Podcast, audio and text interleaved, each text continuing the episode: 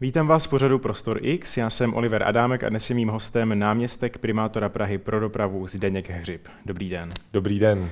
Před rokem touto dobou jste si sundal primátorský řetěz a nasadil jste ho na ramena Bohuslavu Svobodovi. Jak se vám zatím vládne společně? Tak já myslím, že koaliční spolupráce funguje. Nám se daří prosazovat ty priority, se kterými jsme šli jako Piráti do voleb, což samozřejmě byl tramvajový okruh, bylo to plnění klimatického plánu, to, že chceme dosázet ten jeden milion stromů, jak jsme slíbili, ale třeba i rozvoj městské bytové výstavby, pro které získáváme pozemky, třeba Karlínská kasárna, která by se měla rekonstruovat. No a pochopitelně i digitalizace města je výrazným eh, tématem, na které se soustředíme. Hmm. Řekl byste, že Bohuslav Svoboda je dobrý primátor? Tak my se potkáváme v těch tématech, které se e, přesahují mezi dopravou a bezpečností, lidově řečeno tedy nad dopravními přestupky. To je záležitost, kterou se snažíme posouvat. Není to úplně jednoduché, musíme tam mít po dvou liniích, jednak změny stávajících zákonů, tak aby město mělo lepší podmínky pro vymáhání těch sankcí, ale nějaké věci může dělat i město ve vlastní režii, to je třeba to zdražení odtahů, navýšení kapacity odtahů eh, a podobně. Takže to je záležitost, kterou my spolu řešíme a myslím si, že to postupuje konstruktivně. Teď se zrovna budeme vydávat na ministerstvo eh, dopravy s nějakými konkrétními návrhy na změny zákonů. Já jsem to už předjednával i s eh, panem ministrem když se dělala ta předchozí novela, a do které se to teda nevešlo. A takže já předpokládám, že tady dojde taky k nějakému vývoji, který eh, zlepší tu eh, veřejnou zprávu města. Hmm. Vy jste říkali po volbách, že ta koalice na vládním půdorysu je výhodná právě kvůli spolupráci s vládou, třeba s ministrem dopravy. Jak se to zatím osvědčuje, včetně toho, že pan Svoboda zůstal poslancem, proti čemu jste byli původně? Jo, jo. Tak spolupráce s ministrem dopravy je skvělá a výborná. My už jsme byli i úspěšní v rovině prosazení změny zákona pro Prahu.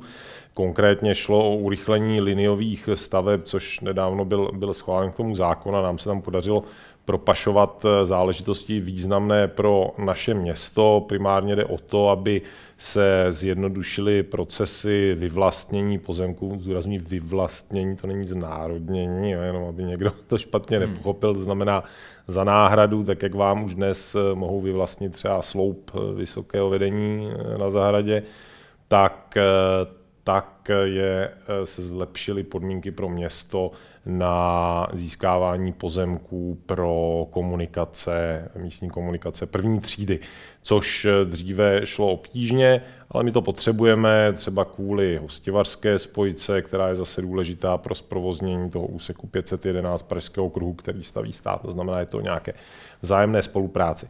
To znamená, eh, je to záležitost, eh, je to oblast, ve které ta spolupráce s státem funguje, asi nemohu stěžovat. Teď jsme eh, ostatně zahajovali na Smíchovském nádraží tu rekonstrukci, která by měla vyústit v to, že tam vznikne moderní dopravní terminál pro 21. století a to je kombinovaná investice státu, tedy zprávy železnic, která si opraví tu nádražní budovu a to kolejiště a města, které tam udělá tu platformu pro ty autobusy, ten P-puser parkovací dům pro 900 aut a 600 kol, nad tím potom ta fotovoltaická střecha, která bude nabíjet eh, elektromobily v tom parkovacím domě a plus ještě poslední věc, ty úpravy ulice nádražní, to znamená mm, tak, aby tam vznikl i dobrý eh, prostor pro přestup na tramvaj, to znamená, a jinak se bude odehrávat ty přestupy vlastně jenom mezi patry metro, pod povrchem, vlaky na povrchu, autobusy na té platformě nad, eh, nad kolejištěm. Hmm.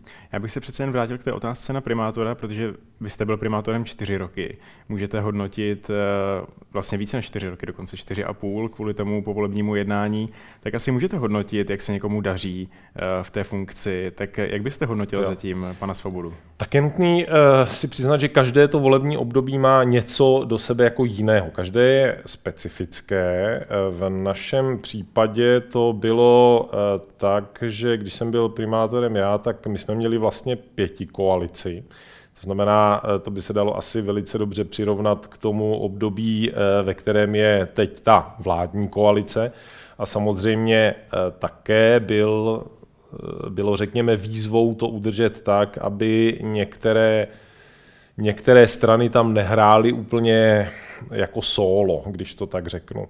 Eh, paradoxně bych řekl, že nám tehdy eh, trochu pomohly ty dvě globální krize, které se tady objevily, protože přece jenom eh, ti koaliční partneři naši tehdejší to tehdy pochopili, a začali všichni táhnout za jeden provaz. A omezili se v covidu a potom i při té uprchlické eh, krizi se omezily takové ty jako půdky vnitrokoaliční, které prostě patří k tomu folkloru té tuzemské politiky.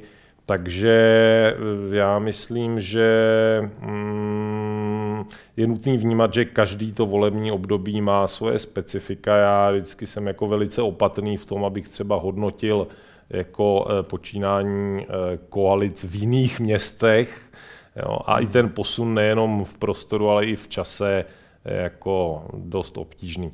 Já myslím, že ten výkon politiků u nás se stalo tradicí, že hodnotí voliči ve volbách a já bych to tak nechal. Hmm, dobře. Uh, někdy se říká, že náměstek pro dopravu, případně i náměstek pro územní rozvoj, mají vlastně větší vliv než primátor. Tak když byste srovnal ty dvě funkce, vlastně jste první člověk, který prošel oběma. Uh, ne, to není pravda. Kdo byl před vámi ještě? Prima, uh, primátor Hudeček byl dřív, a ten to měl naopak, ten byl nejdřív náměstkem pro územní rozvoj, Uh, potom... Já si myslím náměstek pro dopravu, že to kombinujete Jo, jo, jako tak první. ano, tak to hmm. máte pravdu. Tenhle případ je konkrétně jako první, ale uh, ten postup první náměstek a primátor, uh, tak to, to už tady jako tyhle, tyhle záležitosti byly.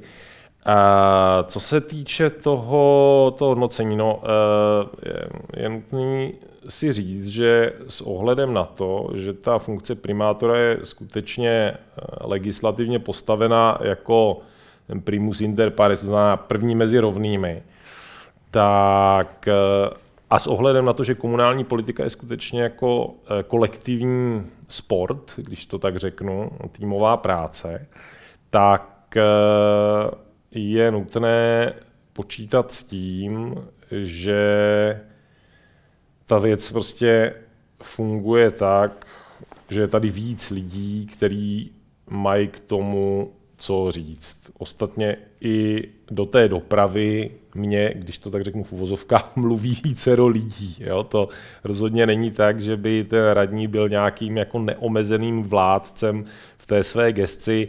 Tím se ta komunální politika liší třeba od ministerstev, jo? kde eh, ten ministr je skutečně jako tím vládcem toho ministerstva, na tom jeho podpisu to záleží, tak v té hmm. komunální politice to tak nefunguje. Většina rozhodnutí je dělaná na úrovni rady, 11 lidí, nebo zastupitelstva, to je 65 lidí. Ten primátor to potom musí podepsat samozřejmě, což je spíš takový to, jako beru na vědomí, že to ten orgán schválil. Ale pravomoc radního je víceméně spočívá v tom, že já mohu jako navrhovat ty věci, svým kolegům v radě, kteří o nich potom jako hlasují a můžu jim to jako vysvětlit, můžu jim to zdůvodnit eh, a oni to mohou akceptovat nebo nemusí. A takhle prostě funguje komunální politika. No ale těch konkrétních věcí můžete asi navrhovat víc jako náměstek pro dopravu, tak já mám. jako primátor, ne? Je, eh, to ne, to ne, to ne, to jako v tomhle tom jsou ti, ti, eh, ti členové rady, řekl bych, jako rovnoprávní v rovině toho gestčního řízení. Ta figura primátora je důležitá pro reprezentaci, reprezentaci hm, jako nejenom toho města jako navenek v rámci Eh, tady eh, tuzemské záležitosti, ale třeba i navenek v rámci, řekněme, zahraničních záležitostí. Je to samozřejmě o tom, že máte to takzvané soft veto, to znamená tu možnost pozastavit to eh, rozhodnutí rady a nechat to rozhodnout zastupitelstvo. To je taková formální pravomoc, která se pravda využívá velice zřídka. Já jsem ji třeba nevyužil za čtyři roky vůbec. Eh, Adriana Krnáčová přede mnou to použila, myslím si, jednou. Eh, skutečně to se využívá jako šafránu. A potom jsou tam samozřejmě ty možnosti, že teoreticky můžete udělovat pokyny a e, řediteli magistrátu a něco jako řídit napřímo, ale s ohledem na to, že k tomu většinou potřebujete vždycky nějaké jako ještě finanční krytí, tak to vám zase musí schválit ta rada. Takže jako skutečně 98% těch rozhodnutí, které se dějí, jsou v komunální politice rozhodnutími kolektivních orgánů. A to ještě jako nezabředávám do tématu, že vy jako město, jako městská samozpráva jste limitovaní na něco, čemu se říká jako samozprávná působnost. A potom je tam další velká část věcí, agent, které to město rozhoduje, ale koná v takzvané přenesené působnosti. To jsou prostě státní úředníci, kteří sedí na tom magistrátě, vy jim dáváte jako stravenky, počítač, topíte jim a, a tohle, zajišťujete ten, ten provoz, ale ve skutečnosti nemůžete vůbec, respektive ze zákona nesmíte zasahovat do těch rozhodnutí, které oni dělají. To jsou ty správní řízení, které se vedou. Jo. To znamená, eh, to už jsme xkrát vysvětlovali eh, v třeba eh, uhledně toho ohlašování těch demonstrací tady, jo, že prostě samozpráva nemá žádnou pravomoc tady zakazovat nějaký demonstrace. Eh, to znamená, teď budou velké demonstrace těch, eh, těch zemědělců tady v Praze, bude blokována doprava. Ano, tak to je záležitost, která, eh, které, se kterou prostě samozpráva i jako nemůže nijak zakázat, i kdyby se jako rozkrájela a vlastně to nemůže udělat ani ta státní zpráva. To už teď magistrát v souvislosti s tou třicítkou pro Prahu, s těmi pochody na magistrále, zakázal ty pochody a soud to samozřejmě schodil, jo, protože to město nemá pravomoc prostě nic tady jako hmm. zakazovat. Jo. Mělo by mít takovou pravomoc podle vás? Hejte, to je jako hmm. zajímavá otázka. Tady se po roku 89 nastavilo to právo pro ty veřejná schromáždění nějak, velice široce. Eh, to znamená, že to, to bylo samozřejmě jako v kontextu toho, že tady skončila nějaká diktatura, nějaký jako autoritářský režim, takže se to prostě nějak nastavilo, ale jako eh, já bych byl jako opatrný s tím to teda měnit. Jo? Já hmm. chápu, že se to může někomu nelíbit, můj názor na to zavádění třicítky je také odlišný od těch eh, demonstrujících na magistrále. Já říkám, že to určitě podporuji v obytných čtvrtích, tam to ostatně městské části zavádějí, některé rychleji než jiné, my nabízíme tu pomocnou ruku, ale na hlavních tazích to nemají zavedený ani v té Paříži. A takže já teď nevidím důvod, proč zavádět třicítku na magistrále. Hmm. Tak, uh... Když se podíváme na jiné pravomoci samozprávy, často říkáte nejen vy, ale i další komunální politici, že Praze chybí hodně pravomocí k tomu vlastně hmm. řídit sama sebe. Tak hmm. Eh, co je třeba nějaká největší legislativní změna, kterou by Praha potřebovala? Jo.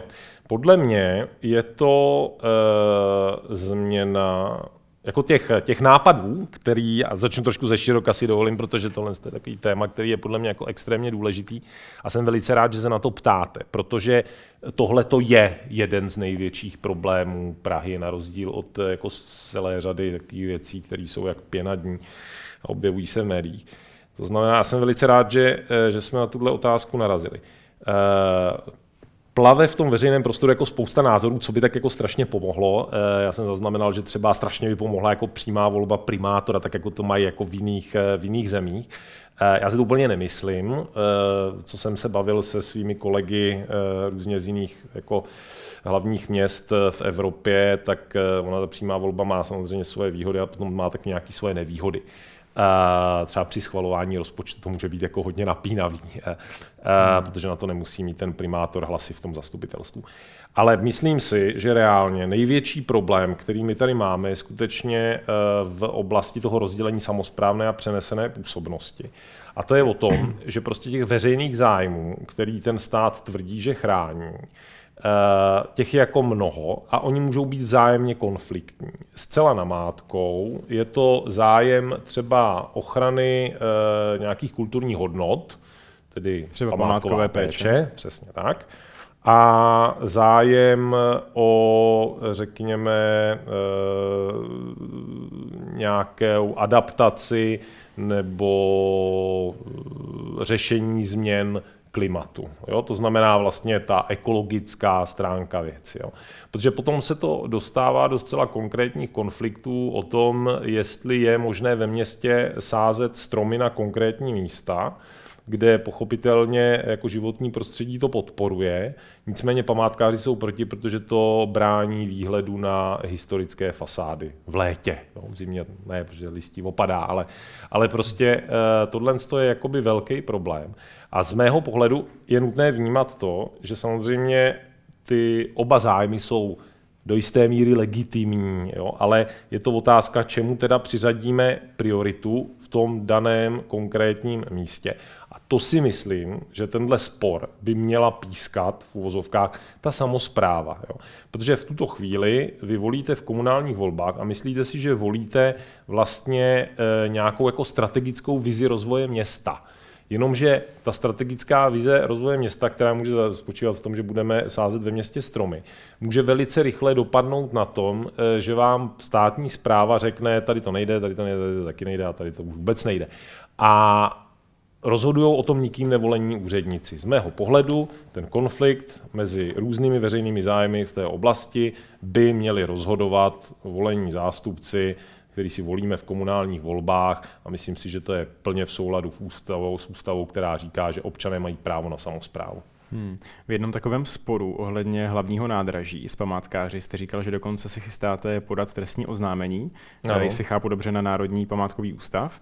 Uh, udělal jste to skutečně a jak to nyní vypadá, ten celá ta věc? Jo. Uh, já se na to připravuju. Ten plán zůstává nezměněný, akorát ono se to odehrálo v době těch v době těch, eh, těch událostí na Filozofické fakultě a v Klánovickém lese. To znamená, my jsme nechtěli tím letním tématem nějak jako zanášet potom ten veřejný prostor. Nicméně ano, eh, já se chystám podat to trestní oznámení. Eh, z mého pohledu ještě důležitá, ale mm, koordinace i se zprávou železnic, která také ohlásila, že se to chystá nějak jako právně rozporovat. Takže protože i ten projekt je do jisté míry společný, tak Eh, bych, bych rád, byl bych rád, aby to šlo nějakým jako společným směrem. Jo. Takže ano, eh, je to skutečně tak. Z mého pohledu tady došlo k neuvěřitelnému a nehoráznému zneužití veřejné moci, kdy prostě památkáři řekli, že ta přístavba je chráněna na základě památkové ochrany té Fantovy budovy secesní která si tu ochranu jako určitě zaslouží, ale rozhodně není možné eh, jako říct, že na základě toho, že byla vyhlášena uh, památková ochrana té secesní budovy, takže ty hodnoty jsou jako shodné v té nové odbavovací hale, protože jako nejsou. Jo. Protože ta nová odbavovací hala byla stavěná později, než byla vyhlášená památková ochrana té secesní budovy. Je naprosto absurdní se tvářit, v roce 2023, že vlastně ta nová odbavovací hala byla chráněna už 10 let předtím, než byla postavena na základě té památkové ochrany eh, z té cestní budovy. Vzniklo tím letím jako zneužitím pravomocí památkářů eh, i světový unikát, památkové chráněné parkoviště na střeše té nové odbavovací haly. Ale hlavně, a co je strašně důležité, tam vůbec nedochází k nějaké jako likvidaci těch reálných kulturních hodnot. Protože všechny ty reálné kulturní hodnoty v té nové odbavovací hale i tou rekonstrukcí, která ten prostor má za úkol více zpřístupnit a provzdušnit, tak zůstávají zachovány. To jsou ty mozaikové podlahy, to jsou ty oblé rožky, to jsou ty červené stropy, tam víc hlouběji v tom, v tom prostoru nové odbavovací haly. A není rozhodně pravdou, že by se třeba omezoval prostor pro čekání cestujících. Ten se naopak rozšíří, ale tam, kde to dává smysl, tam, kde ty lidi skutečně jako čekají, což je takový to, to mezipatro, eh, prostě když eh, jdete k těm vlakům. A naopak to, co nám ukazuje eh, čas, je, že ten velký prostor té odbavovací haly je v aktuální kontextu prostě zbytečný ten se nepoužívá tak, jak byl původně zamýšlen. Asi dřív jako smysl měl, ale dřív prostě eh, ty věci fungovaly jinak. A proto ostatně došlo k tomu, že se tam dala do toho obrovského prostoru té haly ta vestavba, takový ty skleněný obchody, hmm. který tam trůní teďka uprostřed, což je z mého pohledu jako krajně nevhodné. Ale ukazuje to to, že ten prostor vlastně nejsme schopni reálně využít jinak a je nutné se zamyslet nad jiným způsobem využití tohoto prostoru, tak, aby to dávalo smysl a naším cílem je naopak přisunout tu fantovou budovu eh, blíže k městu. Hmm. Myslíte, že vůbec je možné v Praze v tom nastavení legislativním, jaké je, eh, postavit nějakou skutečně architektonicky vybočující eh, až experimentální třeba stavbu, jako má být ta přestavba hlavního nádraží v tom širším centru? Tak eh, to, je taky jako problém, protože eh, tady má spousta lidí tendenci se eh, vyjadřovat k věcem, o kterých nic neví, jo? když to řeknu velice jednoduše. O tom novém hlaváku rozhodovala velice široká porota, já jsem v ní seděl taky, byť jako náhradník, tak moje hlasování v konečném důsledku se nelišilo od drtivé většiny toho, jak hlasoval tedy, tedy zbytek poroty. A to byl skutečně podpora tady tomuhle návrhu, který přichází jako s koncepční a revoluční myšlenkou. Jo. A je pravda, že my tady moc nejsme zvyklí na, na eh, jako eh, revoluční myšlenky. Hmm. To je spíš zajímalo, jestli to je vůbec možné z hlediska zákonů, legislativy, jestli a, jo, a to si myslím, že jo. Jde. A to si myslím, že zase jo. Uh, ono ve skutečnosti ty zákony, třeba konkrétně o památkové péči, oni vám nezakazují ty památky nějakým způsobem, řekněme, jako upgradeovat nebo aktualizovat. Tak vůbec není. Ten problém je jenom v tom, že tady uh, se zažil takový úzus, že ti lidé, uh, kteří mají, to, mají tu pravomoc nějak se jako vyjadřovat tady k té ochraně veřejných zájmů, tak do toho vkládají nějaké jako svoje ego vkládají do toho nějaké svoje soukromí názory, které nemají nijak podložené. Ty názory nejsou vůbec nijak přeskoumatelné.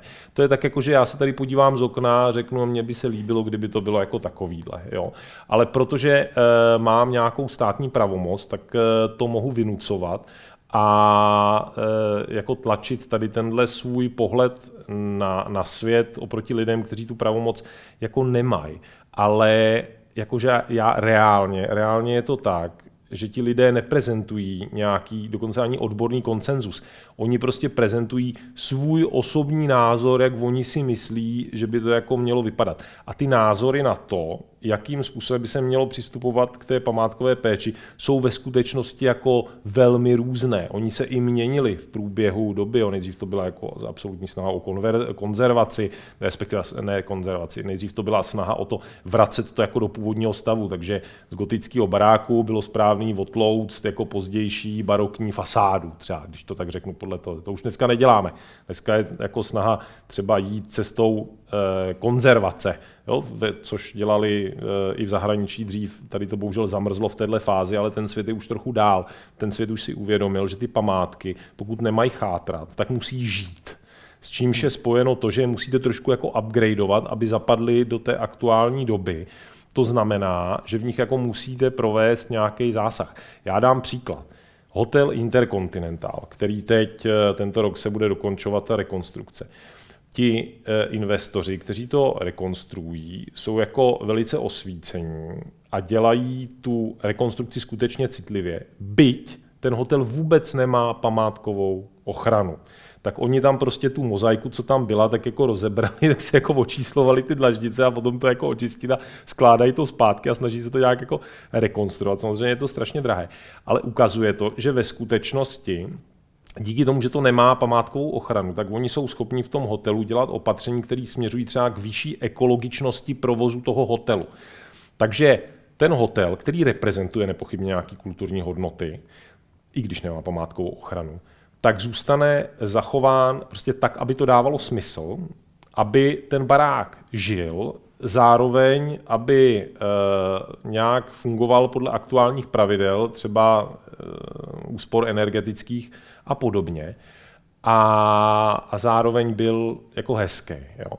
A třeba podobná záležitost je i teď ta obnova Libeňáku. Tak on taky nemá ten most památkovou ochranu, ale přece jenom s ohledem na to, že vnímáme, že tam jsou nějaké kulturní hodnoty, tak budeme vlastně dělat repliku toho mostu přes Vltavu.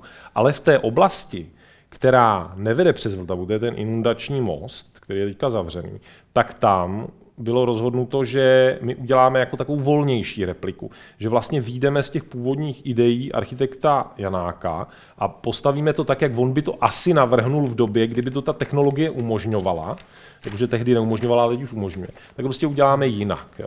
A myslím si, že tohle je skutečně jeden z nejzávažnějších problémů, který Praha má, protože my máme extrémně široké to, to, to, tu, tu, tu, tu zónu a, a tu památkovou ochranu.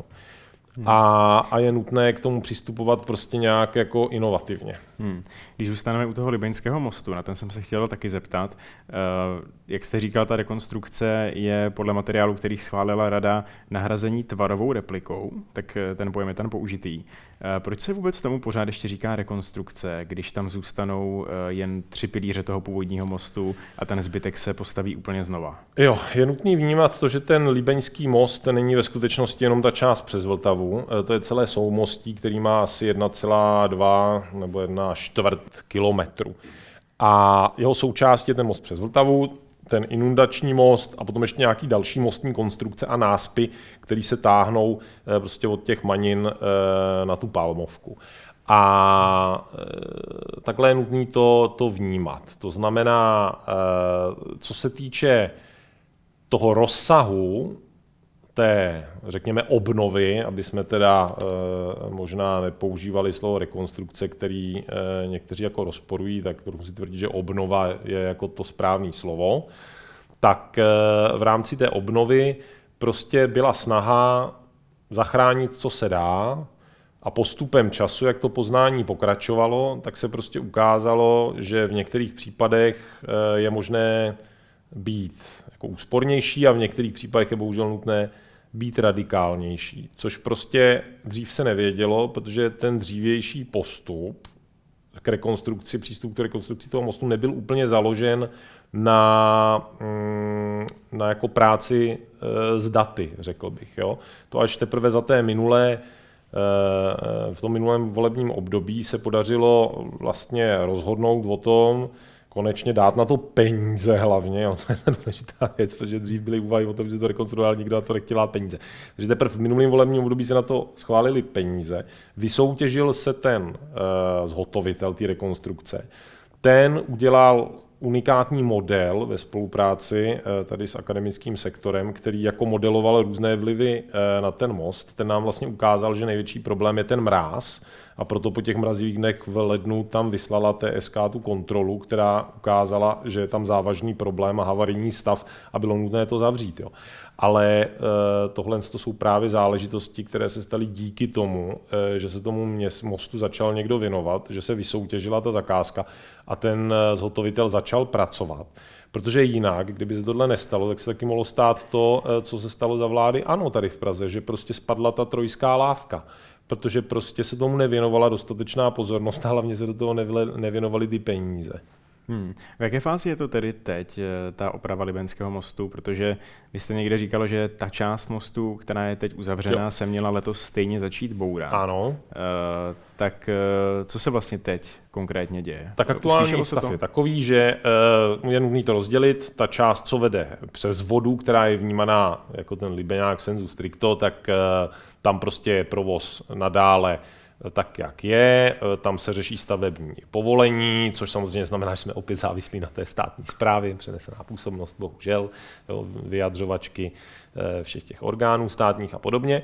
Takže tam doufáme, že co nejdřív dostaneme stavební povolení, potom je to otázka nějakého dialogu se sousedy a mm, tohle je teda záležitost, kterou je tam eh, nutné vypořádat. No a potom je ta část inundační, která je teď zavřená, kde bude následovat teď demolice a na podzim začneme s výstavbou toho, mm, té, řekněme, tvarové repliky, to znamená, vycházíme z těch původních návrhů architekta Janáka, jak on by si to asi eh, byl přál, kdyby eh, ta technologie to umožňovala. A ten prostor se hodně provzdušní, vznikne tam veřejné prostranství, nový přístupy k řece a podobně a myslím si, že eh, to bude věc, která se bude líbit. Ta stavba potom potrvá, hm, jestli se nepletu, něco přes rok, tuším, že 15 měsíců potom nebo nějaký takovýhle, hmm. takovýhle čas. Ještě se chci zeptat na parkování, teď opět hodně aktuální téma. Vy jste navrhl parkovací reformu, eh, její součástí ale zatím není nová cena parkování, mm-hmm. ale to možná bude ta nejvýznamnější část té reformy, protože vy říkáte, že by se mělo zdražit parkování, že tady je jakýsi parkovací socialismus. Uh, o jak moc by se podle vás mělo zdražit parkování v Praze, jo. rezidentní? Jo, já úplně nepoužívám slovo parkovací socialismus jako eh, vyslovně takhle v tom spojení, byť byl jsem na setkání parkovací asociace, což eh, jsou podnikatelé, kteří podnikají v oblasti třeba parkovacích domů a podobně. A ano, tam, ten, tam tohle spolní spojení zaznívalo jako velice masivně, e, takže to je eh, slovní spojení, který používají podnikatelé v oblasti, v oblasti parkování. A oni se s ním snaží říct, že to parkování je příliš levné, a když se teda vlastně rozdává ten eh, veřejný prostor jakoby pod cenou, tak potom pochopitelně nemůže fungovat ten trh. A, a já Myslím, říkám souhlasíte? také, já, já souhlasím s tím, že to eh, parkování eh, ve veřejném prostoru v Praze má momentálně cenu velice nízkou. Díky tomu tak dochází k výraznějšímu dotování toho parkování, než třeba dotujeme MHD, když se podíváte na srovnání tržní ceny versus té ceny, za který to dává město. To znamená, pokud eh, dotujeme u MHD třeba z 86% tu MHD, tak u parkování ta dotace je někde na úrovni třeba 88%, když se podíváme na Eh, na to, jak to je třeba i ve vztahu jenom k nákladové ceně. Jo? Protože ty náklady na ty zóny placeného stání, na to parkování ve veřejném prostoru, který město má, to není jenom ta barva modrá na té ulici. O ten asfalt se musí taky někdo starat. I o ten asfalt, po kterým přijedete k tomu asfaltu, na kterým potom to auto parkujete. Eh, což jsou prostě nějaký náklady, které jsou spočítané. Potom ještě k tomu náklady na IT systém, toho parkování na ty autíčka, co to jezdí s nimi a kontrolujou. Eh, takže tohle to všechno jsou záležitosti, které jsou vyčíslené eh, mezinárodní poradenskou společností na 9,5 tisíce za rok na jedno parkovací místo. Takže když vedle toho postavíte tu cenu 1200, nebo respektive 600, která v některých případech za rok, tak je jasné, že to je zjevný nepoměr. Jo? To znamená, eh, u těch 1200 je to teda znamená, že platíte kolem 12%, to znamená, ta dotace by byla 88%. Já, když to srovnávám s tržní cenou, která je třeba na Praze 10 eh, v Edenu, v nákupním centru v podzemí si zaparkujete za 3 tisíce na měsíc, takže 36 tisíc ročně. Takže tam potom ty poměry eh, se ještě víc liší. Jo? A Takže vy jste pro to... zdražení parkování? Já jsem určitě pro zdražení eh, parkování, protože je příliš levné a v konečném důsledku ta nízká cena vede k tomu, že nikdo nezaparkuje. To znamená, hmm. já jsem proto, aby byla nastavená ta cena taková, aby lidi, kteří to parkování platí, reálně zaparkovali. Což podle všech ekonomických teorií, které najdete hned na první stránce kterékoliv ekonomické učebnice, je o tom, že se vám potká nějak ta nabídka s poptávkou. To znamená, ta cena musí být postavená tak, aby eh, bylo, řekněme, 10% parkovacích míst volných. Jo, tehdy podle i nějakých jako mezinárodních studií eh, ta uživatelská zkušenost vás jako řidiče je taková, že zaparkujete tam, kde potřebujete. Jo. A to, hmm. což nejde v momentě, kdy to e, veřejné místo, ten, ten, ten, ten veřejný prostor rozdáváte vlastně zadarmo, nejenom pod tržní cenou, ale vlastně i pod náklady města. Hmm. Tím se ale mění vlastně celý ten přístup k parkování ze strany města, protože ještě v minulém období jste říkali, že hlavní je stavit P plus R parkoviště, což je vlastně ještě větší dotace města do parkování. Eh, ta parkoviště stojí desítky milionů, když se staví. Stovky. Eh, no, stovky milionů dokonce. Na jedno místo to vychází na sta tisíce, eh, jenom ta výstavba. Skoro milion. Bez nějaké údržby. Eh, znamená to, že ta parkoviště třeba už stavět nechcete, že nechcete dál dotovat eh, parkování v Praze? Tak určitě budeme muset eh, nějakým způsobem i hm, pod aktuálním, řekněme, rozpočtovým tlakem asi přehodnotit ty plány na P plus R parkoviště, ale rozhodně plánujeme ještě nějaký postavit, konkrétně P plus R parkoviště na Opatově, potom třeba parkovací dům na Dědině, ten byl slíben tamním obyvatelům kvůli té tramvajové trati, myslím, že ještě nějaké bych, bych našel. cílem je pochopitelně dohodnout se i se středočeským krajem, protože ideální parkoviště stavět je ideálně povrchové, ty nejsou tak drahé jako parkovací domy, na tož podzemní parkoviště, ale stavět je poblíž, řekněme, vlakových zastávek už ve středočeském kraji. To znamená, tam teďka proběhla nějaká analytická část eh, takového většího projektu, který se zabývá tím územním rozvojem nejenom jako Prahy, ale i, i vlastně toho středočeského kraje v prstenci kolem Prahy a je nutné k tomu přistoupit nějak jako koncepčně. To znamená, ale ano, budeme si muset nalít čistého vína a říct, kolik my chceme vlastně reálně platit dotování parkování e, středočechům. To je, e, to je objektivní realita.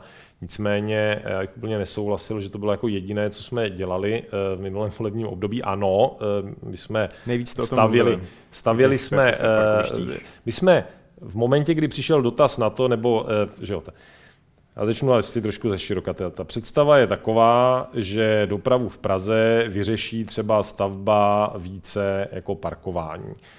To není pravda, protože už teď ty parkovací domy i v centru Prahy nejsou zcela zaplněny. Jo, Rudolfinum, Národní divadlo, je to Paládium, tam taky najdete nějaké jako volné místa. Ten problém je prostě v tom, že lidé nejdou do těch eh, placených parkování podzemních, proto, že prostě je jednodušší to auto nechat na ulici, zvlášť, že je to tak strašně levný. Jo. To znamená, to je prostě nějaká funkce té ceny.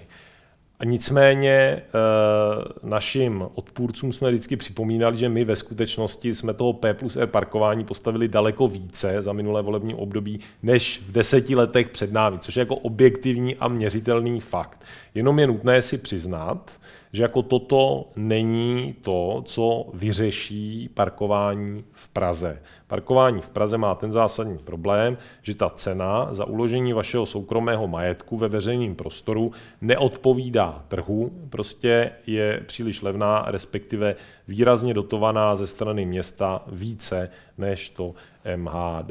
Hmm. Druhý rozšířený mýtus v oblasti dopravy je to, že dopravu v centru vyřeší okruhy. Tak nevyřeší, protože žádný okruh nedokáže konvertovat dopravu zdrojovou a cílovou do centra na dopravu transitní. Prostě žádný městský okruh, který povede kolem Malešic, nedokáže přesvědčit nikoho, kdo jede do centra, aby místo do centra jel do Malešic. Hmm. To je prostě Říkáte nesmysl. často o těch okruzích, že dopravu v Praze nevyřeší tak ani ten městský, ani vnější okruh.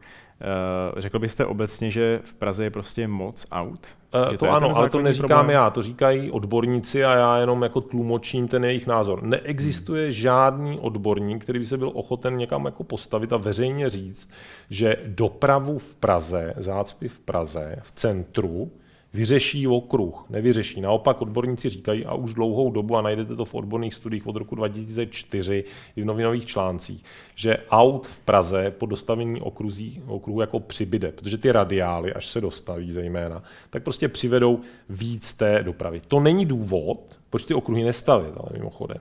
Potřebujeme okruhy, Třeba tu 511 kvůli tomu, aby odvedli kamiony ze Spořilova a z Jižního města. To je jako zásadní věc, to neříkám jenom jako obyvatel eh, paneláku na Jižňáku, ale prostě je to důležitá věc pro to město, aby ta 511 vznikla. Ten městský okruh, ten také připravujeme. Myslím si, že v tomto volebním období získáme územní rozhodnutí, byť asi jenom nepravomocné a změníme ten územní plán tak, aby to šlo postavit ale musíme si nalít čistého vína. My to nebudeme schopni postavit bez finančního příspěvku státu, městský okruh, protože to stavní povolení získáme v roce 2030, to bude dostavené právě metro D, městská kasa nebude úplně v kondici, že bychom si mohli dovolit další 100 miliardový projekt bez součinnosti státu, takže to je nutné si jako říct na rovinu. Nicméně eh, děláme a připravujeme se na to, aby to možný bylo, pokud ten stát ty peníze dá, například tak, že teď se projektuje a povoluje eh, hloubětínský tunel, což je, eh, jsou dvě mimoúrovňové křižovatky na Belské, kde to hodně stojí. A tohle je věc, která de facto je jako podmiňující pro to, aby vůbec se dal stavět potom ten, ten městský okruh. To znamená, městský okruh i pražský okruh postavme, je to důležitý, ale rozhodně od nich nečekejme, že nám pomohou s dopravou v centru na do, do, dopravu v centru musíme přijmout jiná opatření, která povedou k omezení toho zbytného tranzitu. Hmm. Dobře, tak uvidíme, jak to dopadne. Děkuji vám za rozhovor. Díky za pozvání a nashledanou.